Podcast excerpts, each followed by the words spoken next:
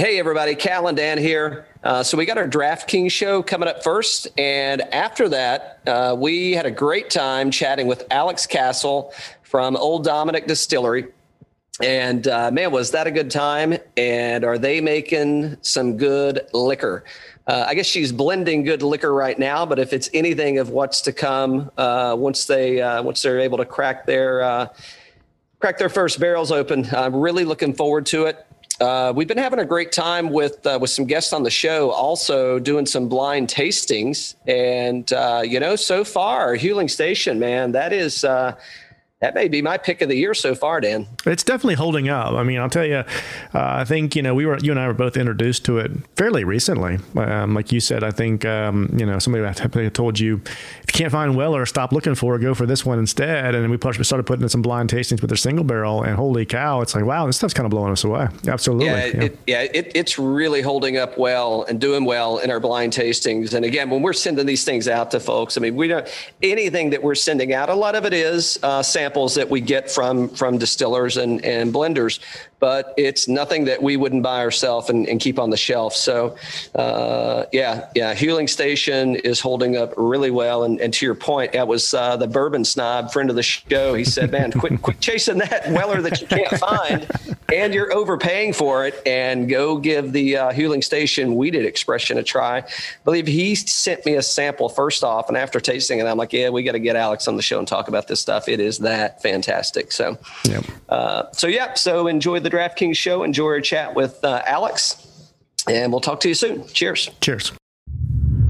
Make more birdies. A bottle of bourbon, a little glass, and some ice. This is not a tip. This is a prescription. Trust me. Mm. If you don't, you will fall out of balance.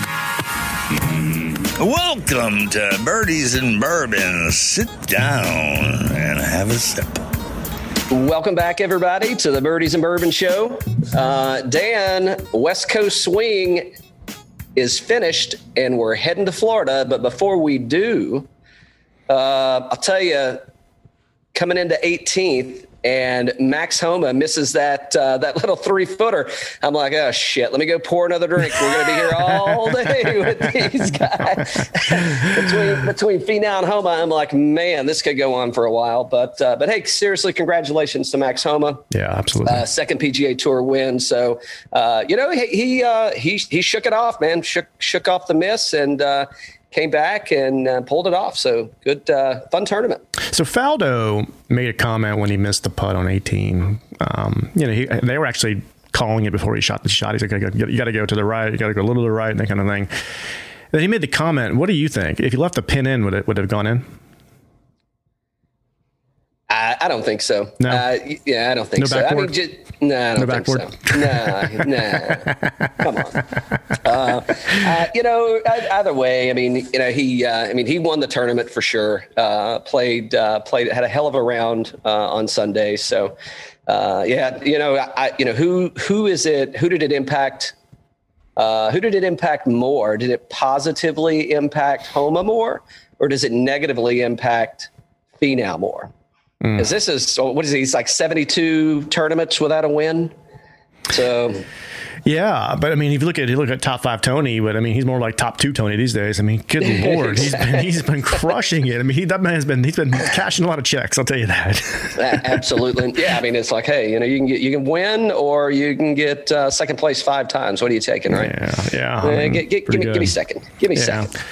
So um, I thought with the broadcast on the second playoff hole, when Homa hits it left and it goes behind that tree, the way they were describing it, I was, I was like, I was kind of packing my stuff up. I'm like, okay, I'm gonna go go, outside or whatever because I thought he was just pinned against the tree. Yeah, the next thing I know, he's on the green and two. I'm like, what just happened? I thought he yeah. was done.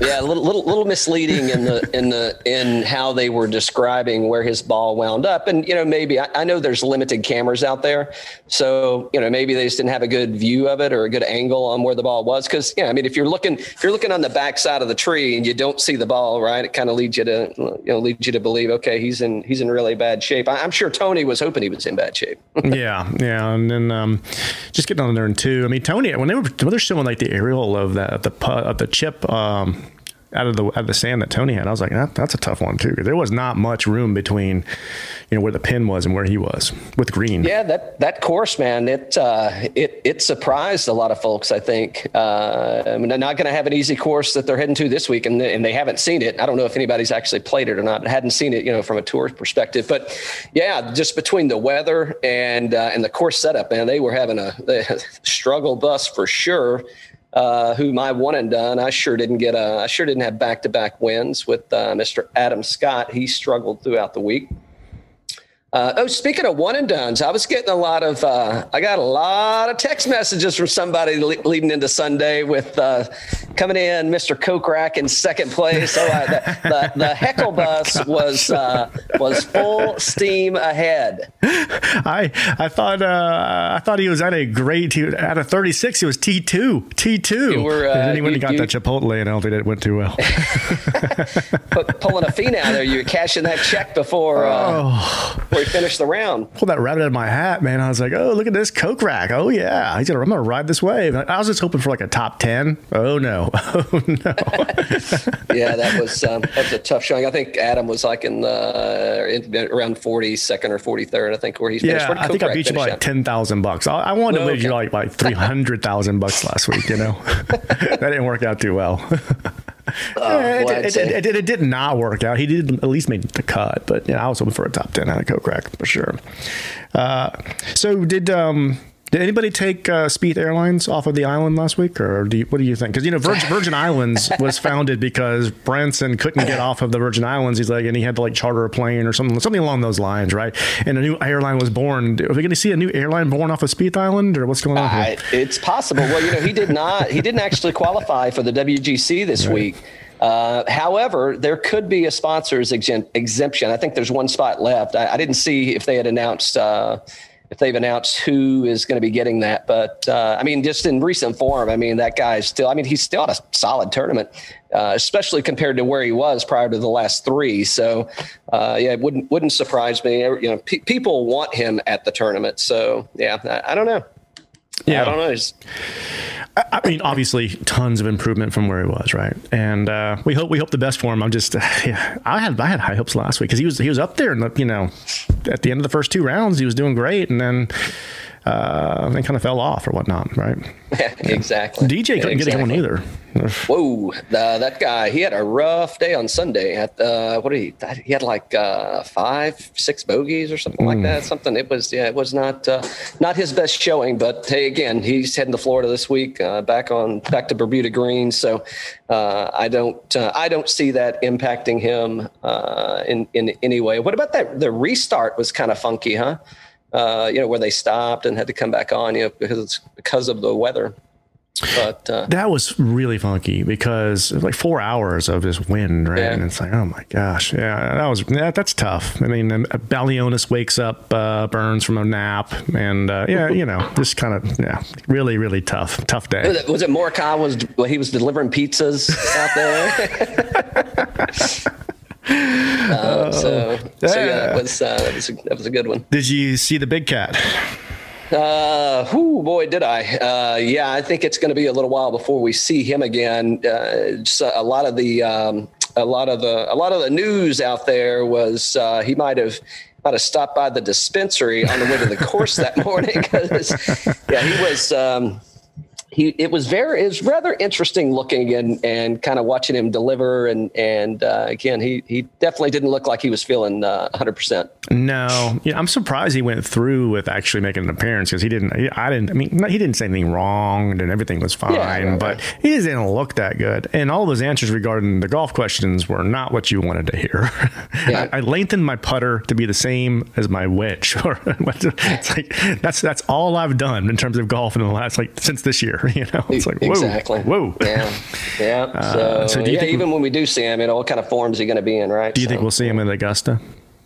Uh, nah, based on yesterday, I don't. I, I mean, that so, was yeah. Uh, yeah. that that was a pretty. Um, uh, without saying uh, I'm not playing, uh, I think he said I'm not playing, and, and I don't think he's coming back if he's not if he's not 100. percent I don't think he's going to you know jeopardize uh, you know, playing in the future for you know no. one tournament, right? So yeah, I, I would I'd be surprised if we uh, if we see him uh, at Augusta. And you know, when's he coming back? I don't know. Maybe mid year. I mean, does he make the trip to? Um, does he make the trip for the Open? You know, I mean, sitting on a plane, which I, you know, I mean, he's flying his own plane, so he's got obviously he can be comfortable. But yeah, I, I, I don't know, man. Didn't uh, didn't look promising there. Yeah. What else we got coming up in the show?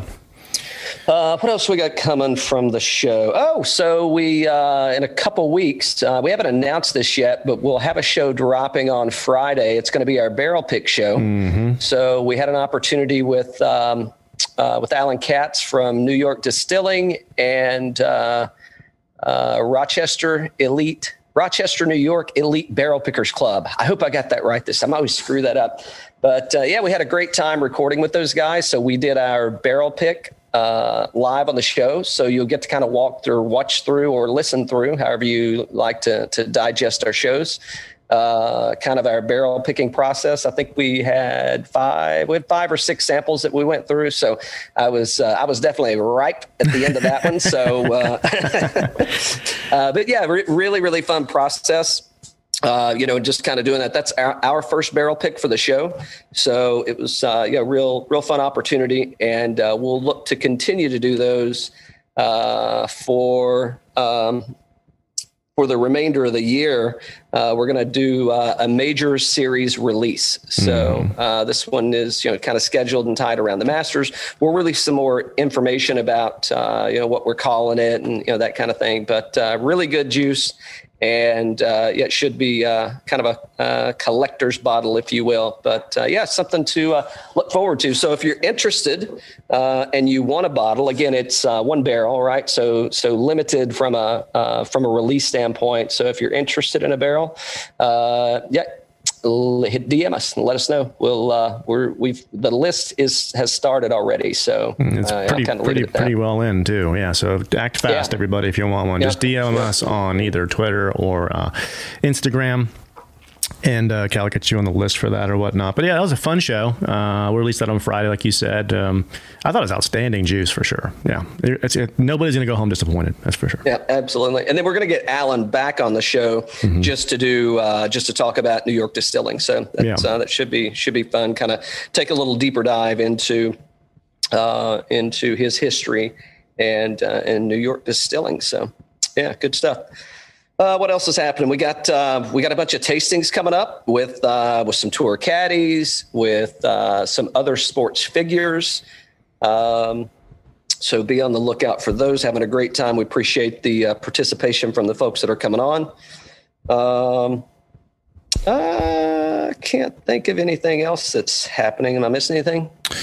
Um, no, I think I think that covers most of the thing. With the, the barrel pick coming up, uh, a lot of great tastings. We had um, Kevin Kramer on last week. Uh, that'll be releasing here probably next week, I'd say. Um, but that was a lot of fun, right?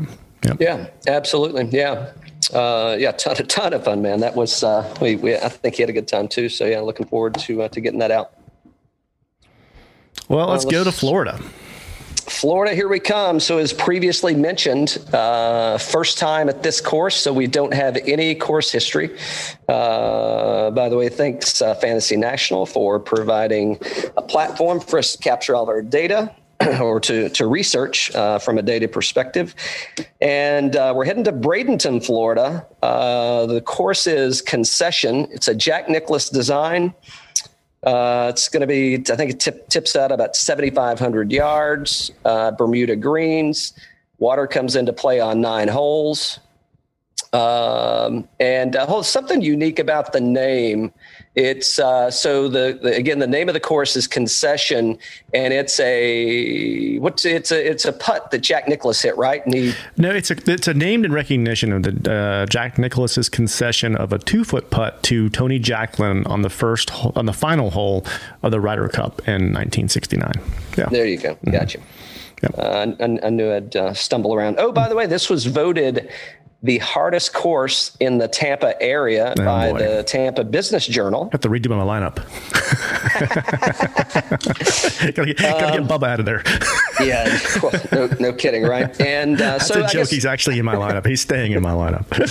uh, so I guess one one thing to note here. So we you know t- we said no course history from a from a PGA Tour perspective, but Bryson DeChambeau did beat CT Pan at this course and the 2015 uh, NCAA championship. So, you know, uh, for what it's worth, uh, you know, Bryson has won at this course, uh, but uh, yeah, I'm, I'm sure it'll be uh, set up a little more challenging than it was for the NCAA. Yeah, and it's a second shot golf course, so his second shots are being hit from a completely different place than they were back then. yeah, no kidding. Hey, which is a good point. So most of the, I think all but one of the par fives aren't really reachable two. Uh, you know, maybe, but but generally speaking, uh, you know, they're not reachable. One of them questionable. You know, he'd be a guy, DJ McIlroy, et cetera, that um, you know that that might get there on one or two of the par fives. So, uh, to your point, so what you know, in looking at this, I mean, obviously looking at recent form. Um, and then you know really you know ball striking and you know who's who who hasn't been putting good? Because they're moving over to Bermuda greens this week. So we should start to see uh, some of the some putters uh, get get hot uh, once again. But uh, yeah for me this is like this is ball striker heaven man. I mean it is uh, you know um, uh, proximity to the hole and uh, strokes gained uh, as far as approach goes so Yeah, and I, it, it, 100% second shot, uh, not too difficult off the tee. Roughs aren't going to be that bad. I've heard that the greens can get a little tricky, but we'll see. You know, that's just could be speculation. So, yep. Yep. Uh, what else about the course? Uh, I think that's about it on the course wise. Let's uh, let's get these picks in, man. Oh, Oh. by the way, I did win a little bit of money last week. Uh, I did had one guy that didn't. I had one guy that missed the cut. Uh, who was that? Yeah, I had two missed the cut. I had Bryson missed the cut. Oh my god! I know. It's like, how the hell does that even happen? he's a but, California kid. What the hell? exactly. Exactly. I Yeah, picked, he- the, I picked the wrong California kid. yeah, no kidding. Yeah, uh, I did have Homa in my lineup though, so That's that was good. uh, yeah, That's good. Yeah, yeah, pretty solid. Pretty solid. Uh, all right, man. Let's. Uh, so in the 10k and higher range, so you got DJ, Rahm, X-Man, JT, McIlroy, Cantlay. Uh, I don't have any of those guys in my lineup. Um, uh, you know, I mean, the, and so interesting enough, I mean, the bottom of this field. Oh, it's a so uh, this is a no cut event, 72 players, so everybody's playing all four days. Uh, I didn't see Rickie Fowler's name on there. Did you? no, no, I didn't. yeah, he's he's. Oh man, you mean I got to stay and play the weekend? Get me out of here. Get me off the list. Um, so, uh, so yeah, so I don't have anybody in the 10,000 and higher range in my lineup. Obviously, there's great options there. You got DJ number one in scoring, X Man number two in scoring, JT number four. Um, and that's uh, and, and for everybody uh, who Jon Rahm's at five, you got uh, you got Rory and Cantlay that are 19 and 24th respectively. So a little expensive for I think what you get there. And once again, man, I mean this is going to be I, I'm I'm excited for this because it's back to back. I mean we've got just outstanding fields and, and Yeah. we're going to get to watch some great golf. Yeah, Yeah. and we're going to see a new course. So yeah. Absolutely. Yeah, and I, I do have somebody in that range. I took the Rahmbo. Um, Oh, did you? I loved what I saw last week. He shot a 66 on Sunday. Um, and he's coming in strong, man. If you look at him, he's been secretly, and I, hey, it's, it's hard to say Rahm's been secretly good, but to me, he hasn't been like leading or winning. And it's like, well, where's this guy been? Well, if you look at the history, he's been right there. Let me read you like the last five or six uh, tournaments. So last week he was fifth, 13th at the Waste. Then he went seventh at Farmers, seventh at Sentry, seventh at the Masters, and second at Zozo. It's like, okay, he's been like top 10 every week for like seven weeks. Yep. I mean, it's like, holy cow, that guy, it, it is going to pop for him eventually because, I mean, we, we've seen him win before, but he's due for another win, in my opinion. I it wouldn't be surprised, man. Wouldn't Yeah, and then in this field, so we don't have course history, but using Fantasy National, last 24 rounds in uh, in this field here, Rahm is shots gained total third, to green second, ball striking first, off the tee fifth, uh, DK point sixth, and putting 49th. So yeah, I, I I just I liked what I saw on Sunday. I'm like, this guy, this guy's he's coming for it. Yep. What you got? Uh, I got to scroll on down. I'm uh, I'm landed at 9,400 bucks. Well, anybody else? I mean, uh, do you like everybody up there? I mean, I think Rory scares me a little bit after last week. Um, Uh, I, I'm shaking that off, man. I, I don't. I don't think that there's going to be any challenges. No, I mean, I think everybody there makes the cut, so I don't. Uh, I don't foresee any challenges. what Uh, about JT? That's two tournaments in a row for him. He's kind of like, yeah, you know, I, I don't know. I mean, he's coming off what a couple weeks ago his grand grandfather died, so you know, I, you know that that obviously it explains that tournament. I, I mean, I mean, a lot of people struggled last week, so you know, I mean, it's uh, yeah, I, I don't know. Again, I think it's a little uh, expensive for me for what you're getting because the uh, you know once once again ninety four hundred dollars in South. I mean, there's a lot of value in there. Yeah. What and the other Uh, guy? So these uh, the hottest guys I see in the top top five here. I mean, DJ obviously, Rahm, and then I, I mean, Cantlay's been playing lights out too, man. Yeah, and that that was my struggle right there. So I've got him in a secondary already uh, as uh, as my guy. But you know, again, I had to you know kind of Yeah. had to look for some uh, some bargains on the back end, uh, throwing him in there. But yeah, I, I think Cantlay is to your point. I mean, he's not sneaky good, uh, but he's that dude's playing some really really good golf. Got DeChambeau who missed a cut last week. Again, I kind of uh, you know see that happening. But uh, what Cantlay was 15 last week, third, second, 13th. Uh, so yeah, I mean. His worst finish this year uh, has been 15th, and that was last week. So Yeah. Unbelievable. Unbelievable. So I'm going with uh, I'm going with Hobby, man. That's a good pick. So yeah, Viktor Hovland, fifth last week, second at the Farmers. Um, that's I mean it, it's there, right? It's just when's it going to happen? I mean that guy's playing. He's playing just too good.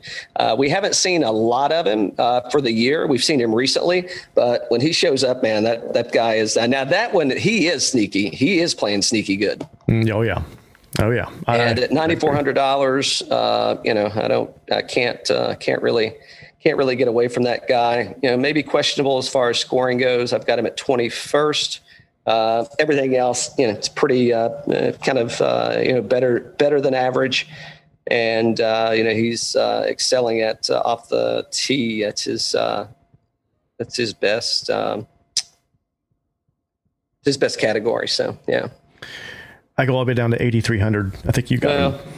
Yeah, hold on. Let me brag about uh, let me brag about my boy P. Reed a little bit. uh, so he he did win. Uh, he won this tournament last year, but obviously it was in Mexico. He didn't win it, uh, you know, at this course.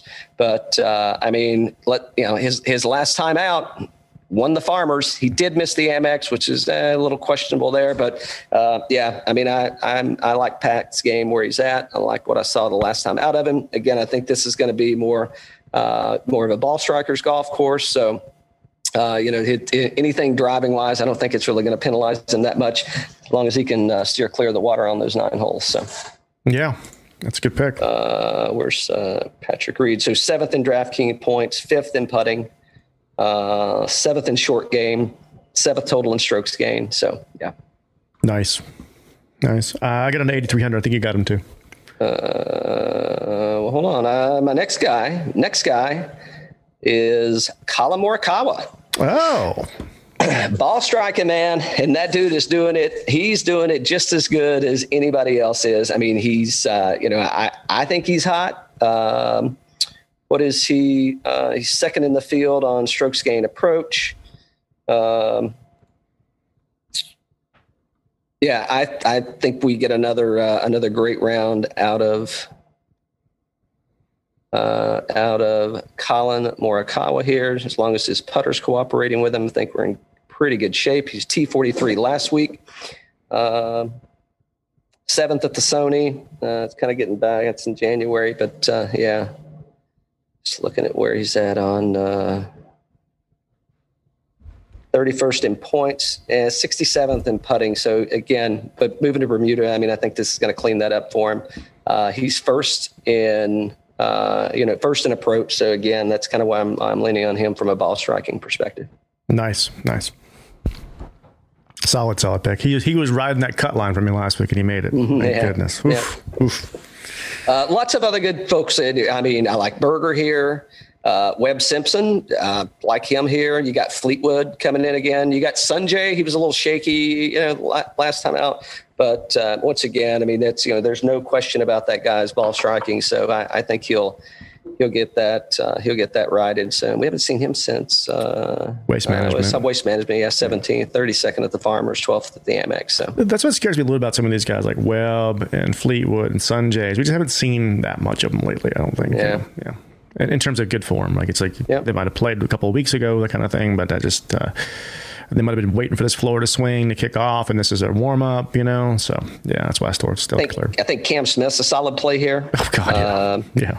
You know, I mean, he, he can get a little hot and cold, but uh, you know, he plays. I, I mean, he plays well in these in these uh, uh, in these tough fields. So I, I, I think uh, I think he's definitely a good one to look at.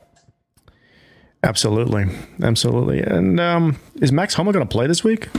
Uh, it's, I mean, he's listed. I don't know. Uh, but I mean, obviously he can bounce back. So, uh, you know, hey, mm. it's kind of hard to say no. Yeah. Yeah. Fitzpatrick looked pretty good the other week, didn't he? Mm hmm. When did he finish? He finished uh, fifth last week. Yeah. Yeah. Nice. Really nice. Uh, yeah, nothing for Hideki, and then uh, then you got the you got the next guy. Yeah, I got Scheffler at 8300. So within this field here, last 24 rounds, according to um, Fantasy National here, shots gained total 23rd, tee to green 19th, ball striking 24th, off the tee 11th, around the green 9th, 42nd putting, and 16th DraftKings points. And then if we look at the last couple of rounds. Last week he was 20th, and he was seventh at the uh, waste management, and then 80th at the farmer. So uh, I just like the the trajectory coming off of um, waste management into Genesis, and then now uh, he had a little bit of a rough comeback since the beginning of the year, but then the last couple weeks have been really good. I think he's going to get this game together. Yeah, I, I likewise. um, yeah, so you know, I, I don't have Adam Scott this week. However, he did fire a 66 on Sunday, so you know, I don't think he uh, he he shit the bed, man, on on Friday.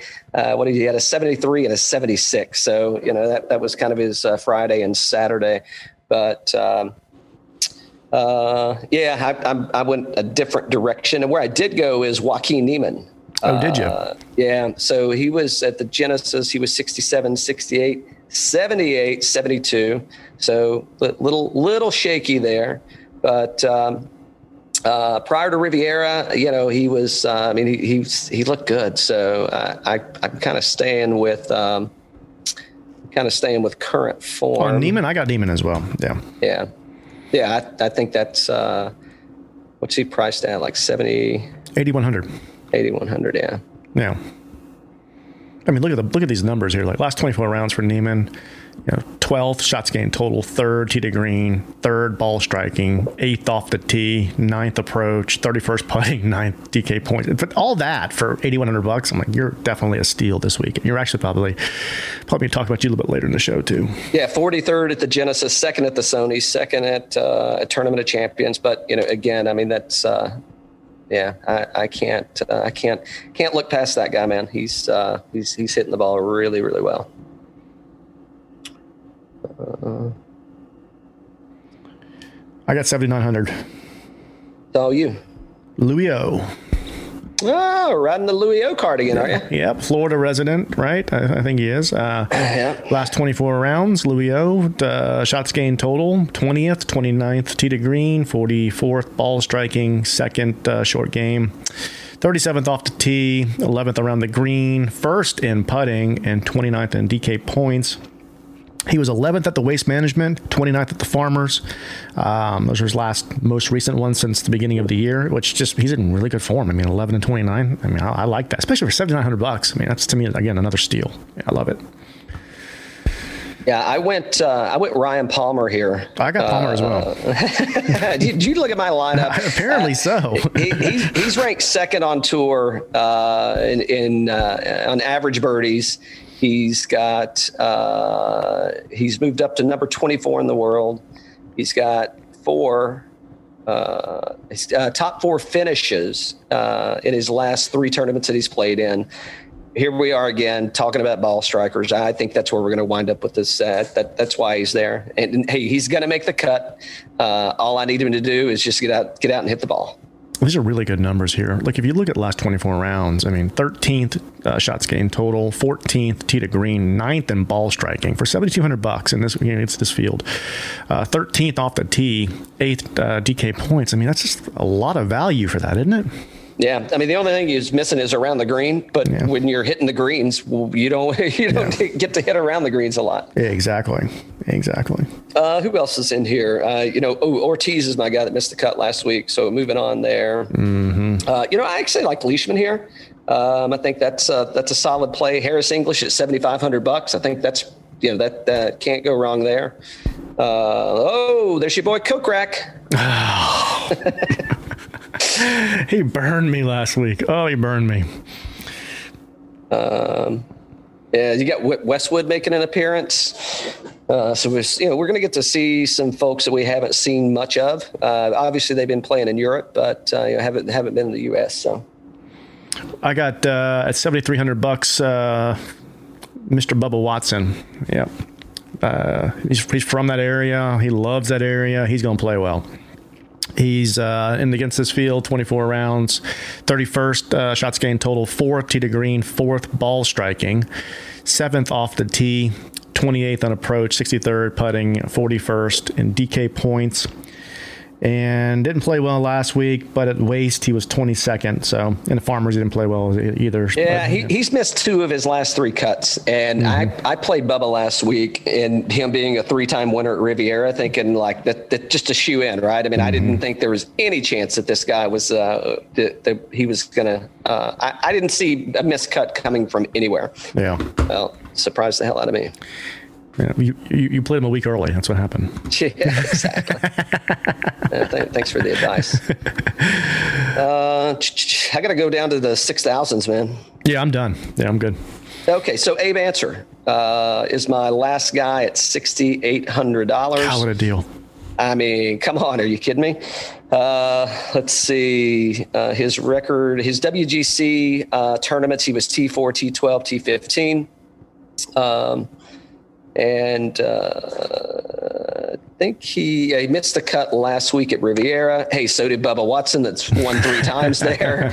Uh, so did Bryson DeChambeau. Uh, again, you know that guy, just his you know his uh, well-rounded game. I like uh, I like where he's at, and you know get uh, and he had the weekend off, so he should be should be good and rested. So Ancer's 30th in DraftKings points, 18 in putting and uh, from a ball striking, he's uh, 27th in ball striking. So yeah, at uh, at hundred dollars, uh, that may be the maybe the bargain of the week for me. And he likes. Uh,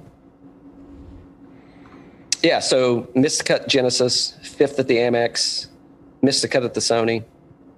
So, but I'm I I like Ancer at sixty eight hundred. Nice. Be, uh, this is gonna be a fun tournament. I like this one here. Yeah, it should be. I tell you, uh, Sebastian Munoz at uh, 6,500. Mm-hmm. Uh, Matt Kuchar at 6,400. Brendan Todd 6,400. Mackenzie Hughes at 6,400. I mean, that's you know. So I, I, didn't do this for my primary, but for I, I think I played out on two or three other uh, secondaries, and I actually started at the bottom of the list uh, or the bottom of the of the salaries and work my way back up to who I could get because there is a hell of a lot of value down there. There's a lot of value down there for sure. Yeah. This is a this is a great field. Great field. Uh, let's see.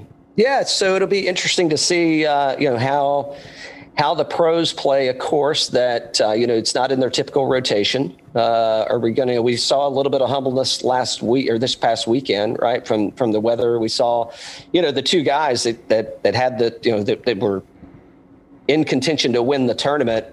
Um, you know, they, they hit some good shots, but they also hit some really poor shots. So I think, you know, from an amateur perspective, you kind of saw some uh, some golf reality uh, with the with the two guys coming down the stretch there. Uh, even though you know, I mean, Homa was uh, yeah, he could, not really argue with what that guy was doing out there. No, he played lights out. I mean, had some great shots. Um, 100%. So let's take a look. So last week I got, am I one and done? 51, 925. And then uh, you got Scott was 40, 47 or something. 40,455. Yeah. Hold on, not to go down. So I'm going to talk about Finau for a little bit more. So Finau, he shoots 71, 67, 70. And then low round of the tournament, 64. I mean, he's he's got to be kicking himself, man. Well, that, that, was on Sunday, wasn't it? Yeah, that's what I'm saying. Yeah. But I, I, that's what I'm saying. He's got to be kicking himself that that he couldn't close that out. I mean, again, shooting 64. Uh, what are you going to do to get to 63? But uh, yeah, that that that was. Uh, he's got to be. Uh, he's got to be feeling licking his wounds on that one. Absolutely. Um, what do you think for one and done this week on uh, Bradenton? Uh, give me uh, give me Hovland. All right, you got him. I'm taking Niemann. I'm taking Niemann. Are you? Yeah. Yeah, that's. I mean, like I think both Hovland's already won once this year, but yeah, I think both of those guys uh, are playing too damn good not to uh, not to get it get uh, not to get another win or a win and another win. So Yeah. So what's coming up on the show Um, this week, Cal? uh, what's going on this week? Uh, so we've got uh, we got professional caddy Reed Martin coming on to do a tasting with us. Uh, we've got uh, the man that revolutionized golf equipment, Barney Adams, is coming on. So that's Oh, going to be a fun one to uh, to talk about his history and just his experience and and you know revolutionizing equipment. So can't wait to chat with Barney. And then we've got a um, uh, uh, we've got uh, Brett from Sagamore is coming on. Oh, yeah. and they've got a new ca- uh, a new finish release coming out, and we're going to sample that on the show. So that uh, it'll you know, it'll be out in a few weeks, but. Um, yeah, we're going to record that this week. So, uh, loving that Sagamore stuff, and uh, especially the, uh, the the uniqueness and creativity that they're uh, doing with their finishes. So, uh, yeah, looking forward to uh, to trying a new release from Sagamore Spirit. There you go, man. Uh, outside of that, uh, you know, business as usual, man. We're uh, looking forward to all of our guests coming on the show, and uh, we uh, we're we're getting uh, getting some other folks booked up. Uh, uh, Cristie Kerr, uh, we uh, got some samples from her winery in the other day, uh, and no, I have not drank them all yet. Oh, so so looking forward to having Cristie on and uh, sampling uh, some uh, sampling uh, some of her wine. Um, yeah, man. So should be uh, should be some good stuff uh, coming out soon. There you go, man. There you go. All right. Well, good luck to me this week, Dan. you see you at the uh, see you at the winter circle. There you go. Cheers. Cheers, bud. Hey guys, this is Kevin Kramer. I am a uh, big league ball player of the Pittsburgh Pirates, and you're listening to Birdies and Bourbon. Welcome back, everybody, to the Birdies and Bourbon Show. Uh, this is going to be a fun night. We've got Alex Castle uh, from Old Dominick Distilling on with us, and uh, you know we're going to get a little history on on Old Dominick. I'm not sure who's uh, who's drinking it right now. I think uh, you got a pretty good distribution range out there as far as states go, and I don't know if you're familiar with Alex or not, but uh, I hope I don't screw this up, Alex. But it's the first female head distiller. Is that right? Yes. In Tennessee. yes. Awesome.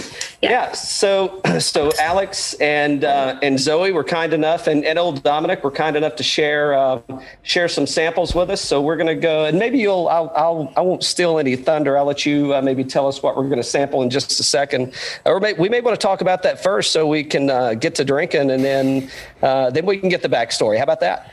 Yeah, let's do that. I think it always helps to have a little bit of whiskey flowing. So, um, so I would recommend starting with our wheat whiskey first. Got it? Yeah. Um, so wheat whiskeys um, just tend to be a much lighter flavor profile. Um, and it is also lower proof in our portfolio. So it's just a good one to start with. Um, if you start with one of the higher proof ones, you're you're likely to not really be able to taste this whiskey. So Okay. Yeah. I, I, so typically, I don't. Uh, well, let me rephrase. If if it's something I haven't tried, typically I, I don't try before I get a chance to get on and, and talk with with whoever's coming on. Right. I want to get the. Uh, I'd rather get the story from the person that's making it and kind of you know walk me through what's that tasting experience like.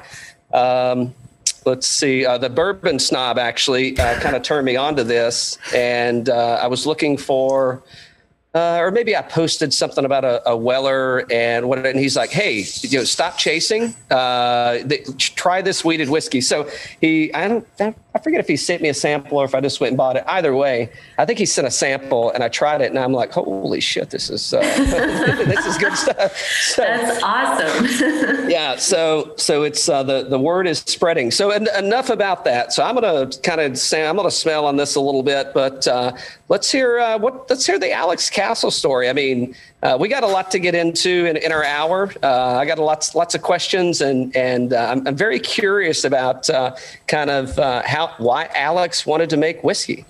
Yeah, um, so I am Kentucky born and raised. Um, so, but there's no distilling history in my family, so I really can't say it's in my blood, other than just growing up in the bourbon state. Mm-hmm. Um, but I also do remember when I was, I wasn't even 10 years old yet when my parents decided it was appropriate to take us to Maker's Mark for a tour.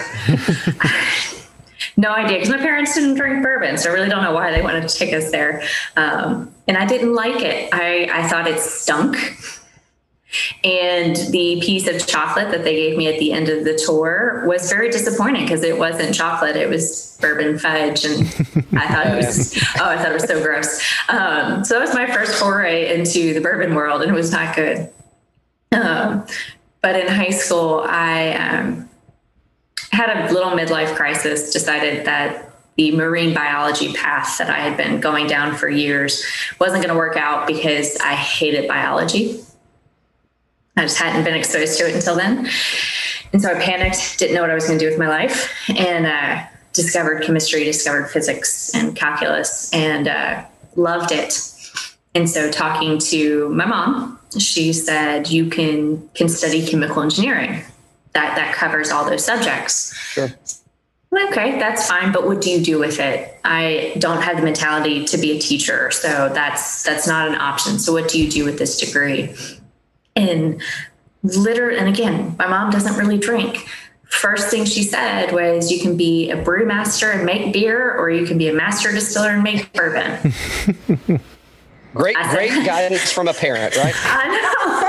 And I was like, Oh, that sounds amazing. And I, to this day, really still don't know what it was about it that actually intrigued me because I, I, was 14, 15. So it's not like I loved bourbon at the time.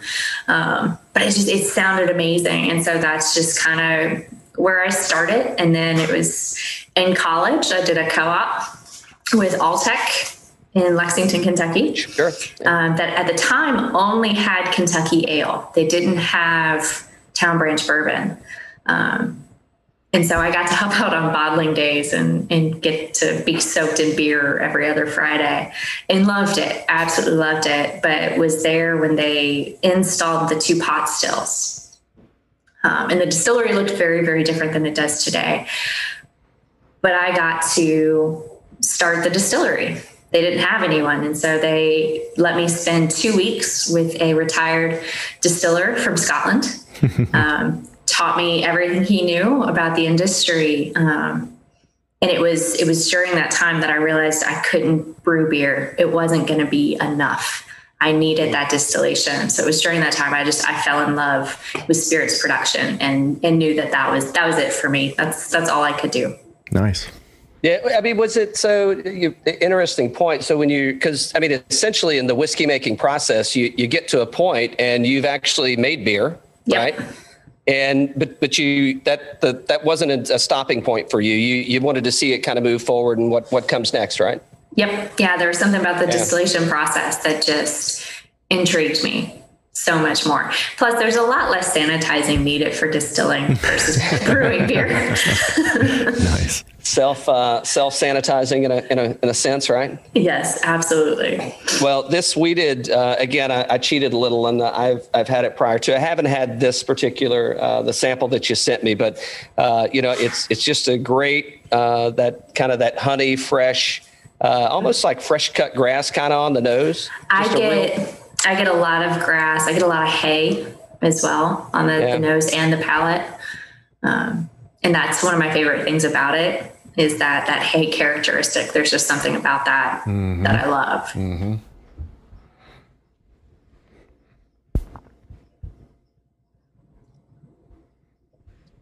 Yeah, that that's a dangerous bottle. Uh, what it's uh, what 90 proof, I think, right? Yeah, yeah, we ended up doing 90 proof with it. Um, that just kind of seemed to be the sweet spot to give you enough oomph so it didn't taste watered down, but also allowed those notes to really come out. Yeah, enough oomph that uh, it's like, boy, that goes down easy, and then uh, you know a few glasses in, it's like, whoa, it's it's um, starting to feel the oomph, right? Yep. So I, I want to get into something. So uh, and, and uh, just transparency. So I'm I'm originally a Tennessee guy from the complete other end of the state. Uh, I'm I'm from uh, from the Tri Cities area, but. Um, so you know, and just growing up in Tennessee, right? I mean, you got kind of the the two uh, the two big name distilleries, if you will, right, in in the central part of Tennessee, and and in looking at uh, you know, kind of you know what's uh, what's Huling Station all about, and I want to get to the Huling Station part in a minute, but I didn't see anything about the Lincoln County process uh, with your current expressions. And and for folks that don't know, you may want to give a little backstory, you know, kind of the, the 30 second uh, high level. And, and, and are you doing that today or is that something that's coming in the future? Yeah, so the reason you don't really see it is because on any of our marketing materials, because we don't have a product out right now that utilizes it. Our entire whiskey lineup, um, the Huling Station line, was produced in Indiana. We're very, very upfront about that. It was produced at MGP. Um, but we do make whiskey in Memphis, and we do three different mash bills, one of which is our Tennessee whiskey. And it does utilize the Lincoln County process. Uh, you can't be a Tennessee distillery and not and not and be a whiskey distillery and not do that. Um, so that is coming. Hopefully, it should be in 2022. And so we'll update all of our material to really, really promote the fact that we do we we do everything you're supposed to do to be a Tennessee whiskey. Oh, nice. Yeah, because you're the, uh, you, I guess you're either the first stop or the last stop on the Tennessee Whiskey Trail, right? However you want to look at it, we are definitely at the end of it. One of the ends. Yeah, for sure. Um, yeah, I mean this uh, this wheat expression is just. Uh, I mean it's it, it's really good. And number two, so thank you for being transparent about uh, about mash bills, about what's happening with it. I mean that you know again, I think you can probably you know if you if you've been drinking for a while, you know you can probably get a bottle if it's you know if people you know, oh I don't want to tell you what it is, it's a secret kind of thing. You know I, I Yep. guess you can you, you can kind of get to where ah, I'm pretty sure I know what this is, and, and I, I don't understand the tra- that the uh, the lack of transparency in some of those cases. That that's for a different topic. That that's just my opinion. Yeah. Uh, but but I think people I'm right there with you. Yeah, I mean, I want to know what I'm drinking. I want to know. I want to know how old it is. I want to know what's in it, and and for no other reason than well, if I like that, well, what can I now go and compare it to to buy something you know maybe that's like it? And if I don't know what it is, well, I'm kind of in the dark, right? I'm kind of reaching for different bottles, and and it's almost to, to I would look at it from the aspect of well, okay, I'm kind of randomly guessing, and if I've randomly guessed wrong two or three times, well, did you know the hunt that I went on, the whatever originated that hunt, did that kind of put a bad taste in my mouth? And it's like, well, uh, I, I'm going to go a different direction because I can't find anything similar or, or like that. So, Yeah. yeah, I, I think there's benefits. Uh, the, I think the benefits far outweigh the the cons on uh, on, Yeah, on being transparent. I've never understood a negative associated with being upfront with where the whiskey comes from. And also, the consumer in the last, call it 10 years, consumer has become so well educated. Um, how, you know, whether you see that as good or bad, they have become so well educated that people now know how to read a label. They know that if it says Kentucky on the front label, that it's going to come from a Kentucky distillery, and odds are you probably can narrow it down. If it doesn't have a state on the front, the consumer now knows to flip that bottle over. Mm-hmm. And they're going to find that distilled in statement. And it's going to tell you it came from Indiana.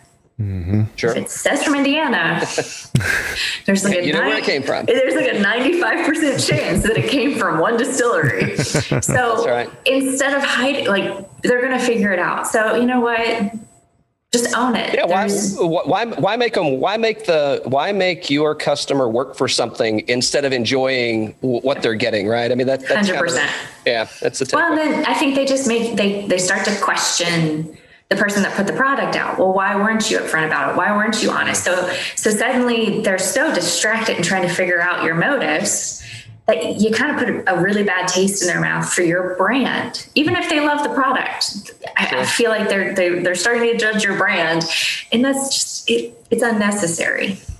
Right. Yeah, yeah, it, it definitely uh, clouds the the conversation, right? I mean, instead of talking about how good it is and what we like about it, it's uh, that the conversation is about where's it from and what is it. It's not really focused on what's in the glass. It's focusing on what made what's in the glass, which is kind of a disconnect to the outcome. I, I would think that you're looking for, right? So Exactly. yeah. Uh, so all right. So we we we said a few things there, um, and and I'm going to go back a little bit uh, to you talked about uh, you know opening up a distillery, right? Kind of first first shot. You're you're you know it's uh, we're, we're starting this thing from the ground up. You got to work with an experienced guy from Scotland. And and then you kind of move on through your career. And if I'm skipping anything, you, it's your show, so you back you you, uh, you, you can always uh, backtrack on me. But so so we're there, and then you're moving on to so you go from a, a startup, right, uh, distillery, and now you're moving into a mature uh, one of the big fives, right? Yep. A- And and that's I'd like to know a little bit about what what's that experience, and then does did you take anything away? I'm going to give a it's a it's a giveaway, but did do you have a uh, do you have a, a a Russell's imprint that was left on you, and does that kind of feed through anything that we're going into tonight? Okay. Um, so, what was it like for one of the big fives? Um, it was overwhelming and stressful because I came on board. It, I'm losing track of my years. I feel so old at this point. Um, it would have been 2011. And so they had just commissioned their brand new facility. It had only been, I think, it had been running for less than a year at that point. So, still, honestly, with a facility that big, still working out the kinks Sure. um, especially because it was almost 100% automated. So they were still working out programming kinks, all this kind of stuff. Um, and I came on as one of two production supervisors. The other one actually was one that helped commission the facility. And within two months of me starting, he got moved to a different department. So suddenly I was the only supervisor, along with my manager, for a 24 hour, six day a week operation. And I was brand new. Um, so it was, a little overwhelming. Um, and it, it was stressful because Wild Turkey has a, a wonderful reputation. Um, now, I'm sure at one point people, you know, was, people didn't think as highly about it, but it's a well-respected bourbon, has a great reputation for quality and all of that. And so I essentially was tasked with making sure we maintained that um, from a distillate perspective. And so there was kind of a lot of pressure to to understand that and know what you were doing. But at the same time, it was phenomenal to be there to help work out the startup of this facility. Um, even bring on new, there were new um, parts of production that still hadn't even been brought online when I started. So to be able to help get that stuff commissioned, um, I really learned how to operate, run a huge facility, and it was amazing. Um, it was a phenomenal four years. I even because it's part of a bigger family um, of Campari. So there's SKYY Vodka, there was Cabo Wabo tequila and Espolon tequila and all of these other products. And I actually got to kind of be exposed to all of those products. Um, so I got to do be part of product development tastings for I don't even know how many different SKYY Vodka flavors because I'm, especially at the time, because I was in my 20s, I was their target consumer for flavored vodka. so, and I was one of the only young female on the team. So I was always being asked to try the, the products. I mean, there could be worse things. It- just- absolutely, you know. So I got to be exposed to that. I got to um, spend a week with a team from the Espolon Tequila facility in Mexico. They came nice. up, and so I spent weeks learning about the tequila production, um, which just it was phenomenal. I never would have been exposed to that. Um, so it was an amazing, amazing experience. But it there was a huge learning curve um, in those first those first couple months. Uh, but it was, I loved I loved every moment of it. Um, and as far as any like Russell imprints, uh, well, first, my favorite thing about working with Jimmy is just his stories. He has a story for everything, and he really never stops telling stories. Uh, so I just getting to have him sit in the control room and just tell stories all you know for an hour or two was was really fun. Mm-hmm. Um, but honest, I think my time there showed me that I I do like the number four char. That was you know Jimmy loves number four char, the alligator char. I definitely took that away with me because that is my favorite char. Hmm. Um, and so things like that, but. Um, for the most part, I, I was more focused on on the, the full production of it. So, um, and not the aging, and that's where that's where Jimmy and Eddie spent most of their time. So. Yeah, sure. Yeah. So, and, and I see every, I think everything that you release, right, from a from a bourbon or whiskey standpoint, is number four char. Yep. Yeah. Yeah. Nice. Okay. So, where, what are we moving to next as we continue to talk? We'll do the straight bourbon. So that's the red red yeah. label um, that we have, and so this is um, we like to call it a high rye bourbon because it's fifty two percent corn and forty four percent rye. Um, so it toes the line of being a rye whiskey. And we do bottle this at 100 proof. Um, I, I got to that proof because I'm a cocktail drinker, but I like to taste my whiskey in my cocktail. Nice. Um, and so the higher the proof, the, the more it will stand up to any ingredient you put with it. Um, and also, my husband loves whiskey on the rocks. So again, you start with that higher proof. You can do a cube, yeah. let it melt, and you're still make, make its own cocktail, right? Yep. Hundred yeah. percent. Yeah, this is like uh, almost cherry vanilla Coke kind of Mm-hmm. So all of our whiskeys right now are super small batch. They're only six barrels a batch. So they are going to all vary from batch to batch. But yes, our bourbon, for whatever reason, it, it gets a lot of cherry notes. Yeah. Um, I sometimes get dark chocolate too, which is great when you get cherry and dark chocolate. Yeah, who doesn't like chocolate covered cherries, right?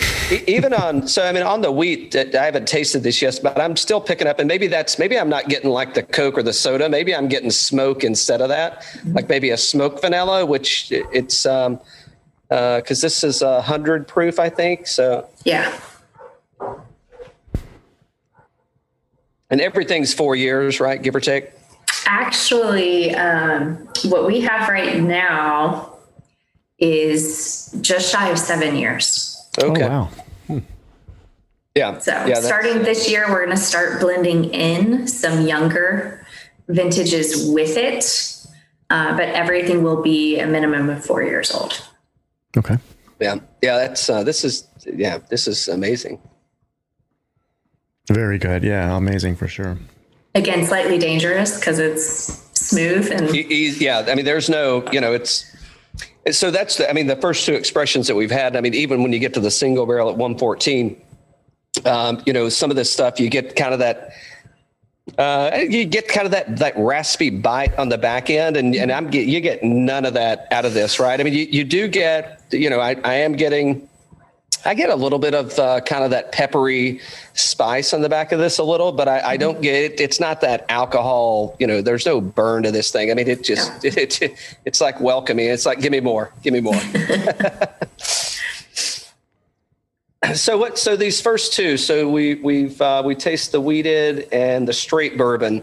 So was there any, like, I mean, did you kind of, well, let me, uh, hold on. So, so we went oh, from, we went from a startup and then we we've gone to uh, to a mature distillery and and here we are you you get a job offer you get a call you can talk through that or not that's up to you but but ultimately you you make the decision and you elect to go to um, uh, to old Dominick mm-hmm. and that's and that's the transition right i mean through and then yeah. now we're, we're at third and we're at home so so you make the decision to go there and you know when it's and, and it's a startup again right? And, yeah. and, and I, you know, and in a different side of life for me and on the business side, a lot of people are really all about startups, but most of the time it's like, hey, I want to get this thing started. I want to get it up and running. And once it's ready and it's and it's done, I'm out of here. Right. I mean, I'm all about the I like that kind of that instant gratification of let me let me build it, let's get it going, and then I'm moving on to another startup. And you know, you've kind of you've seen both sides now, and now here we are in Memphis and and we're back to startup and and doing a hell of a job by the way we'll talk about labels and stuff like that in a minute and what's in the glass is is fantastic. But so you know, what's what's the what's the Alex mindset of? Yep, um, I'm ready to go build another distillery. Um, I am definitely not someone who just wants to do nothing but startups. I, to be honest, when I was at Wild Turkey, I thought I was done. I thought that that was going to be that was my dream job, and I would just work moving up the ladder. Um, I had no intention of of going to a startup or anything like that, and just happened to get a message on LinkedIn asking me if I knew of anyone who would be interested in moving to Memphis to help start up a distillery. And it was just for some reason the prospect at that time lit something in me that I was like, okay, maybe I am ready to move on. Maybe I'm ready for a change even if just for a couple years and then go back to wild turkey or something. Sure. Um, to where it has been, it's been five years now. Um, phenomenal, but I do not want to have to do this again. it has, it's been a very, very crazy, very long five years. Um, and you know my my whiskeys aren't even out yet. So to me i i am not going anywhere until those are out because i have worked way too hard on those. Sure. um, but i want to be there when when we finally release them um, but yeah no it's, it's been wonderful doing the startup but i i'm as far as i'm concerned i'm in it for the long haul with old Dominick. I've been part of pretty much every aspect of developing the brand itself. Um, the logos, the labels. I was part of the interior design conversations for the distillery itself. Hmm. Um, so it's while it's not my distillery, I feel like I have been a part of every aspect of it for so long that it is my distillery. Well, you've and, left your imprint now. I mean, the question that I just asked about the Russells and, and Wild mm-hmm. Turkey, I mean, you've now had an opportunity to do that on your own, right? So it's, yes. you know, somebody's going to eventually, right? You're, you, you know, if it's retirement or whatever it is, somebody else is going to step in and somebody's going to be asking that same question of, you know, what, what, uh, you know, what, what, what'd she leave you, right? I mean, and, and what you get. Yeah, that, that's going to be a, that, that's an awesome story. I, I love that. Um, so when you when you when you came in right it's like hey we're gonna we're gonna fire up and we'll talk a little about the history or i'll ask you to talk a little about the history. Um, and and you know why why is it old Dominick uh, where did uh, Huling Station come from? Uh, if you're not from memphis you probably you may not know that. But when, when you accepted and you said hey uh, and by the way i guess linkedin does work. So it does. there's, there's something there. Um, so so when you came in and, and i'm sure there were you know the, and, and i've heard a few of your conversations, you know, I mean, they, they you know, they definitely kind of gave you the grand tour of, of Memphis, et cetera. But was it, I mean, did you go in with the mindset of like, I'm going to help you build my distiller, our distillery, or was it I'm coming in to to make whiskey? Uh, a little bit of both. I, I definitely didn't expect actually to be as involved in all aspects of the build out. I didn't realize I was going to help pick out stuff for the tours and whatnot. Um, it was more of I just thought I would do production. I would help finalize all the equipment and do the installation commission. Um, and then do the liquid development of products. Um, everything else was completely unexpected to me, uh, but a bonus. I I've thoroughly enjoyed doing the labels and like our gin. That label was me and our creative director just what does your gin label look like? And that's what we have. Um, so it's it was unexpected to be so involved, but it has worked out perfectly for me. Nice. Yeah, so I don't know if it's. Uh, do you have lit? What? Yeah. This is, so is there limited distribution of specific products to uh, at retail? Uh, to an extent, yes. So, like the wheat that we just tried, we only have so much wheat um, that we produced in our first production run at MGP. And then we for whatever reason, waited a couple years before we did another one. So we have to make those barrels last Sure. until the next one comes of age. And so our wheat and then the next one, the blend, are going to be somewhat limited. So we have not released them in all markets because of the limited volume. Um, the single barrel, we just started the single barrel selection program in 2020. Um, and so that was heavily focused on Memphis for the first part of the year. And then we finally hit a couple other markets at the end of the year. Um, so we definitely have not seen the single barrel hit all of our markets. We're working on changing that this year, but it's definitely been been limited. Um, and then the other products just kind of depend. Um, you know, we're about to do toddy. Well, does toddy work in Florida like it would in a cold state? You know, things like that. So it it kind of depends. But for the most part, our core products, that red label bourbon, our vodka, our gin, we I'm pretty sure they are. If we're in a market, you can get those products. Cool. I'll, I'll have to look for the gin because I'm I'm in Atlanta and I can. Oh, you have it. Okay, all right. I, I, I, yeah, maybe it was just the store didn't have it or it was sold. I, you know, but I, I didn't see it uh, when I was uh, the past couple times I've been in. But I'll have to check and see. I, I'm uh, if I'm not drinking, uh, you know, brown spirits, uh, I'm definitely going for uh, for an Negroni. So we, we got to have a vermouth. Con- vermouth. i have written it down. We got to have a vermouth conversation before we get out of this. So so hold on. So we we got to we got to do uh, we got to give you give um, give the distillery its due. So if you want to share like the uh, a snippet of the old Dominick story, it's all over the website. You can definitely you know you can get into more and, and more detail. But um, but but why you know what's the old Dominick story, if you will? And then the uh, Huling Station. Yeah. So Old Dominick um, was a whiskey brand founded back in 1866 by the founder of our parent company. Um, the parent company is D. Canale and Company, and the founder is Domenico or Dominic Canale. Um, so when he decided to do whiskey, he did what a lot of people did at the time and just named it after himself. and so he called it Old Dominick. Um, and unfortunately, Prohibition happened. So the brand um, went away just like so many others did. And uh, Domenico passed away before repeal. And so our main champion for the brand just wasn't there anymore. And so um, the company didn't didn't bother to bring back the whiskey after repeal. Um, fortunately for us, the business continued uh, nonstop through all of this, just with other business ventures. And in 2013, our current president, who is um, the great great grandson of Domenico, decided to bring back the old Dominick brand. Um, and decided to do it with an actual distillery. Domenico never distilled anything. He just bought barrels and brought them down to Memphis and bottled them. Mm-hmm. Um, and so our, our current president decided it was time for him to create his legacy. It was time to bring Old Dominick back um, in a really big way. And so that's when they decided to build a distillery in downtown Memphis um, with the, the line of whiskeys. Um, and we opened the doors in 2017 mm. filled our first barrel in 2017 and we'll actually release our first whiskey in 2022 mm.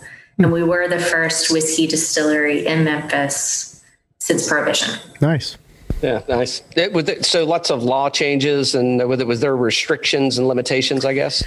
Yeah, um, in Tennessee as a whole, you weren't allowed to have a distillery outside of three counties. Uh, you can guess what distilleries yeah, right. those were were shaped around: George, Dickel, Jack Daniels, and Pritchard's. Yep. Um, and so, no one apparently cared to change that law until 2009.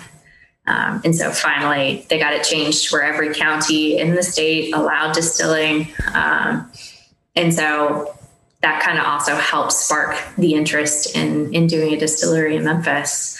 Um, but other than that, why we didn't have you know distilleries because we don't even have record of a whiskey distillery in Memphis before Prohibition. Oh wow! Uh, not to say there wasn't one. We just we haven't found anything. not, not, a legal one. Right? Exactly. um, so that's that's that's how we got to today. And Huling Station is actually our way to pay homage to Domenico. Um, the history of D. Canale is pretty much all almost on one street in downtown Memphis. Um, his uncle's business is diagonal to today's distillery. I mean, it's you can see it from our front door. Go down the street a little ways, and you get to a building on Huling Street. And the building at the time was called Huling Station. And that is actually where Domenico bottled Old Dominick whiskey before Prohibition. Oh, nice. And so Cool. we wanted to name it that. And if you ever look at the front label of either the bourbon, the wheat, or the blend, not single barrel, Yeah. uh, that black label made this design impossible. If you look at the front of the label, you'll see a dark building behind the words Huling Station. That is Huling Station. Oh, yeah, very cool. Yeah, I've, I've drank the other two bottles I have. Uh, th- just so you know, I got a lot of bottles, and uh, those those went pretty quick. So, um, but uh, oh, and, and there's a roo- uh, there. I don't is I don't know if it's a rooster or a chicken. I guess it's a rooster. It's right? a rooster. It's a rooster. so, um, part of what also started the um, revitalization of the brand was they found a bottle of what was called Dominic Toddy. And it was still sealed. It was um, still had wax on, still had liquid in it. And on that bottle were two little chickens. And someone who wasn't even working for the saw the bottle, saw the label, and pointed at it and said, Well, those are Dominicker roosters. No one on our team is, they're not farmers. They, they don't have a clue about chicken breeds. So they had no idea. And this guy points out that they're Dominicker roosters. And so they start researching these roosters, and it's, I believe it's the oldest breed of chicken in America.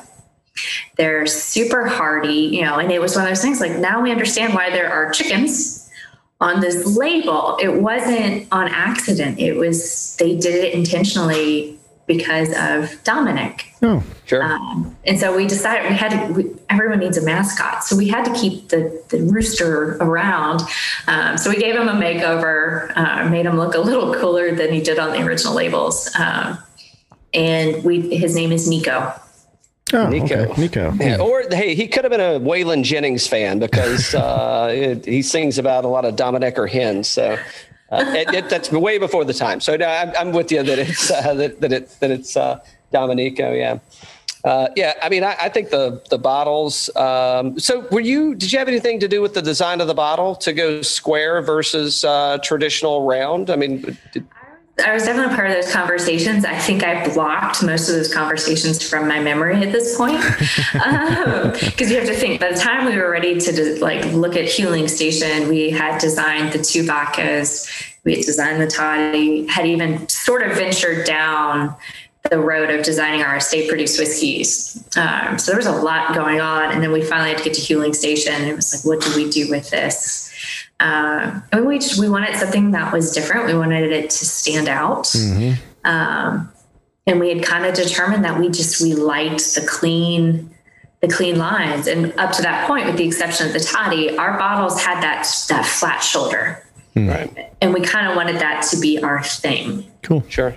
And so we also narrowed our search to two bottles that had that that flat sharp shoulder um, and ended up settling on that bottle that weighs i think like six pounds something something absurd Well, you, if it slips out of your hands, it's probably not going to break on the first drop. it does not break it does not i can tell you I think you have to make an effort to make it break. Let me put it that way. You do. I don't know how many of those I've seen fall, like from a bottling line or someone. I have never once seen one break. Nice. That's funny. Uh, let's see. All right, so we're so we're we've gone. Uh, we hit wheat. We've we, uh, we've hit straight. I'm thinking think we're going to go for the blend of straights, right? Yep. Yep. So the the blend of straight whiskeys um, came about because I would actually get samples from the wheat barrels and the bourbon barrels from MGP. And I would be in the lab and, and taste through them. And it would be like three barrels worth of each. I had six glasses that I was tasting through. Well, I didn't want to waste the whiskey, so I didn't want to dump it down the drain, but I also didn't want to carry six glasses back to my office because people stare at you funny. and so I, um, started combining them into one glass and realized I liked the flavor. And managed to convince my team that it, you know, was a smart move to actually make this a product. And so through various taste tests, we developed we determined that a 50-50 blend of the bourbon and the wheat was the way to go. Um, and then again, 100 proof, we, we seem to like our 100 proof on Yeah. most of our whiskeys. Um, and again, Get your, that was get your money's worth, eh? uh, yeah, and it just it that proof just seemed to allow all of the right aromas, all the right flavors to really just come out and meld together. Yeah, it's. I mean, now that you mention, uh, so I, I haven't had this one before, so I don't know. Is this? Uh, can I buy this in the store? You think Yes, should should be able to? Yeah. Yes, yep. Um, but it's. I mean, it's exactly as you described. I mean, it's that kind of that that honey. You get a little bit of oak on it, but then it's uh, still get the. Uh, I'm actually just pouring another little taste of these two because, I mean, it's. I mean, no shit. It's just like you blended these two together. On, on I mean, it's exactly that, which is uh, fantastic. Yeah, it's really nice.